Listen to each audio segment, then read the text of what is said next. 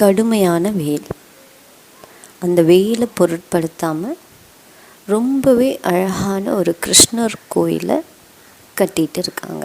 அங்கே வேலை பார்க்கக்கூடிய அத்தனை பேரும் ரொம்ப சுறுசுறுப்பாக வேகமாக அந்த வேலையை பார்த்துட்ருக்காங்க அந்த இடத்த கடந்து போன ஒரு முனிவர் வேலை பார்க்குற அத்தனை பேரையும் பார்க்குறாரு. அவருக்கு இங்கே என்ன வேலை நடக்குது அப்படிங்கிறது தெரிஞ்சுக்க ஆசை. அதனால் அந்த பக்கமாக செங்கலை சுமந்து போயிட்டுருக்கக்கூடிய ஒருத்தரை கூப்பிட்டு என்னப்பா இங்கே என்ன நடந்துட்டுருக்கு? அப்படின்னு கேட்டிருக்காரு. உடனே அந்த பர்சன் சொன்னாராம் உங்களுக்கு கண்ணு தெரியலையா? நான் செங்கலை சுமந்து போயிட்டுருக்கேன் அப்படின்னு சொன்னாராம்.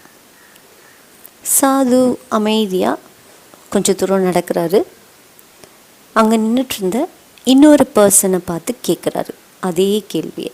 என்ன பண்ணிகிட்ருக்கீங்கன்னு அவர் சன்னமாக சிரிச்சுட்டே சொன்னாராம் என்னோட குடும்பத்துக்காக உழைச்சிட்ருக்கேன் அப்படின்னு சொன்னாராம். இப்போ முனிவர் அவரையும் கடந்து நடந்து போகிறாரு அங்கே இன்னொருத்தர் இருக்காரு. அவரை பார்த்து அதே கேள்வியை கேட்குறாரு என்ன செஞ்சிட்ருக்கீங்கன்னு இப்போ அவர் சொன்னாராம் ரொம்ப புனிதமான ஒரு வேலையை பார்த்துட்ருக்கேன் என்னோட கடவுளுக்கு கோயில் கட்டக்கூடிய அந்த ஒரு திருப்பணியை நான் செஞ்சிட்ருக்கேன் அப்படின்னு சொன்னாராம். பார்த்தீங்களா ஒரே ஒரு கேள்வி மூணு பேருக்குமே அதே கேள்வி தான் ஆனால் அவங்கக்கிட்ட இருந்து வந்த பதில் பார்த்தீங்கன்னா மூணுமே மூணு விதம். இதை தான் ஆட்டிடியூட் அப்படின்னு சொல்கிறோம் இந்த அவங்களோட மனப்பான்மை தான் அவங்களுக்கு மகிழ்ச்சியையோ இல்லை துன்பத்தையோ தருது. ஸோ நம்ம நேர்மறையான மனப்பான்மையோட ஒரு பாசிட்டிவ் ஆட்டிடியூடோட லைஃப்பை லீட் பண்ணி போனோம் அப்படின்னு சொன்னால் எப்போவுமே ஹாப்பினஸ் தான். இந்த கதையை அப்படியே தூக்கி வச்சுருங்க. இப்போது அடுத்து பார்க்கலாம்.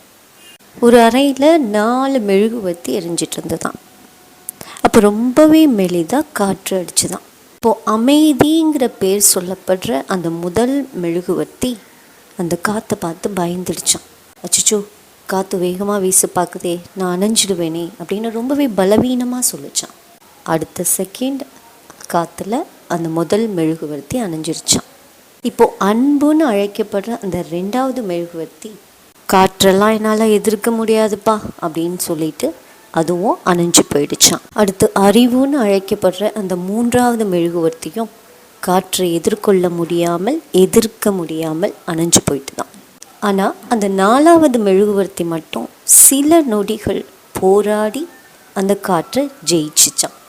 அப்போ அந்த அறைக்குள்ளே ஒரு குட்டி பையன் நுழையிறான். அடடா மூணு மெழுகுவர்த்தியுமே அணைஞ்சு போயிடுச்சு அப்படின்னு ரொம்ப கவலையோடு சொல்கிறான் அப்போது அந்த நாலாவது மெழுகுவர்த்தி சொல்லிச்சா ஒன்றும் கவலை வேண்டாம். நான் இருக்கேன்ல. என்னை வச்சு நீ மற்ற மூணு மெழுகுவர்த்தியையும் பற்ற வைத்து கொள்ளலாம் அப்படின்னு சொன்னிச்சான். உடனே சிறுவன் கேட்டான் அந்த நாலாவது மெழுகுவர்த்தியை பார்த்து உன்னோட பேர் என்ன? இவ்வளோ அழகாக பேசுகிறிய உன்னோட பேர் என்ன? அப்படின்னு. அதுக்கு அந்த மெழுகுவர்த்தி சொல்லிச்சான் என்னோட பேர் நம்பிக்கை. இப்போ இந்த கதையையும் ஒரு பக்கம் வச்சிடலாம். இப்போ அடுத்து. ஒரு அழகான குட்டி பொண்ணு தன்னோட கையில் ரெண்டு ஆப்பிள் வச்சுருக்கா. அங்கே வந்த அந்த பொண்ணோட அம்மா இதான் ரெண்டு ஆப்பிள் வச்சுருக்கேல எனக்கு ஒன்றே ஒன்று கொடுவேன் அப்படின்னு கேட்டாங்க. தன்னோட அம்மாவை ஒரு செகண்ட் கூர்மையாக பார்த்து அந்த குழந்தை டக்குன்னு ஒரு ஆப்பிளை எடுத்து கடிச்சிட்டா. அடுத்து கொஞ்சம் செகண்ட்ஸ்குள்ளே அந்த இன்னொரு ஆப்பிளையும் எடுத்து கடிச்சிட்டா. இது வரைக்கும் தன்னோட மகளை சிரிப்போடு பார்த்துட்டு இருந்த அந்த தாயோட முகத்தில் அந்த சிரிப்பு மறைஞ்சு போய் கொஞ்சம் வருத்தத்தோடு பார்க்குறாங்க ரொம்ப மனசுக்கு கஷ்டமாக இருக்குது அவங்களால அந்த ஏமாற்றத்தை தாங்கிக்க முடியலை. நான் அந்த குழந்த தன்னோட தாயிட்ட திரும்பி அம்மா இந்த ரெண்டு ஆப்பிளில் இந்த ஆப்பிள் தான் ரொம்பவே சுவையாகவும் இனிப்பாகவும் இருக்குது அப்படின்னு சொல்லி கொடுத்துடலாம்.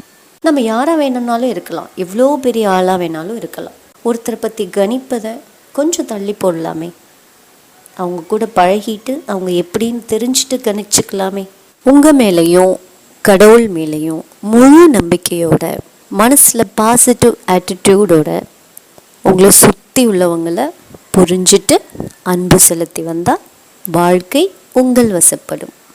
எண்ணம் போல் வாழ்வு புவிஸ் டியூட்டோரியல்ஸ்க்காக உங்கள் புவனா. தேங்க்யூ